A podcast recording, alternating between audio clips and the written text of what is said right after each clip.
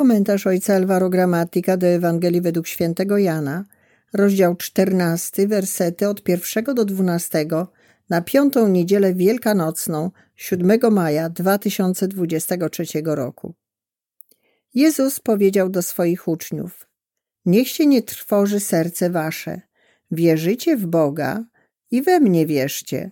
W domu ojca mego jest mieszkań wiele. Gdyby tak nie było, to bym wam powiedział. Idę przecież przygotować wam miejsce.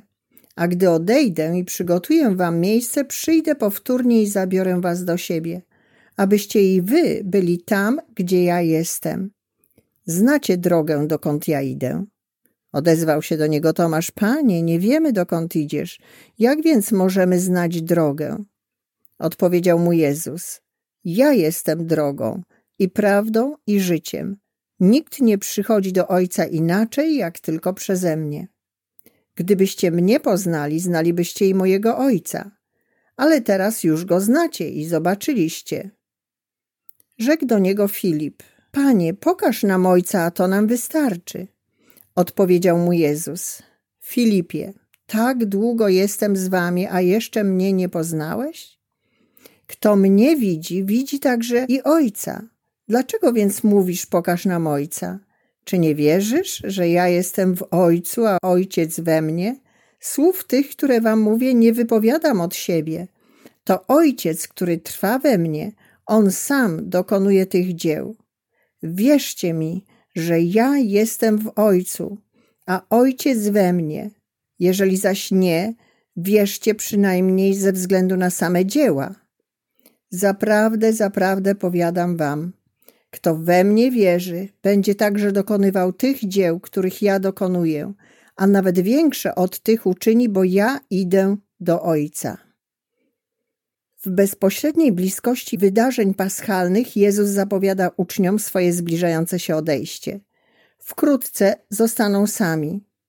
W obliczu ich niepokoju Jezus zapewnia ich, mówiąc, że wróci, aby zabrać ich ze sobą, gdy tylko przygotuje dla nich miejsce.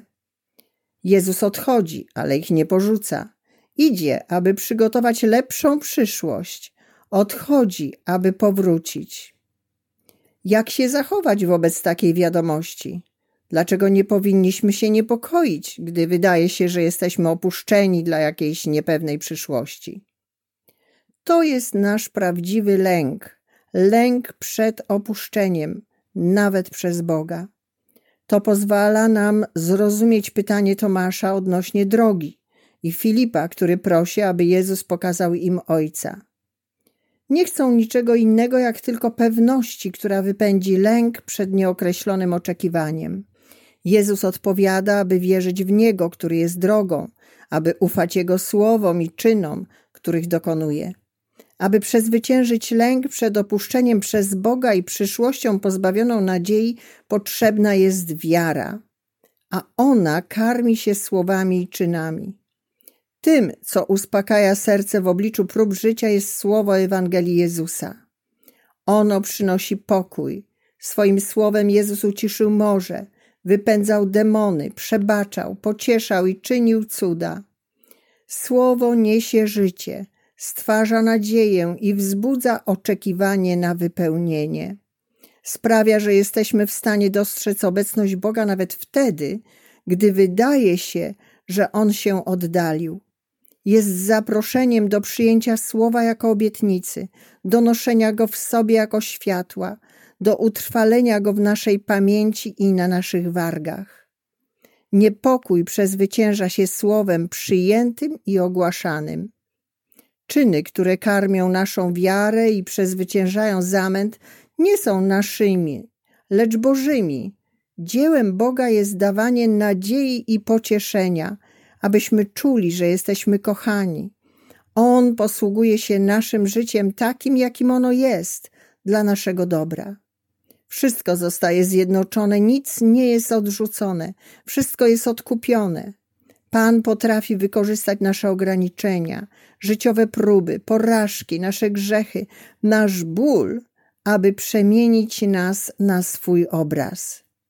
Ta pewność, że Bóg posługuje się całym naszym życiem i niczego nie odrzuca, usuwa niepokój z naszego serca.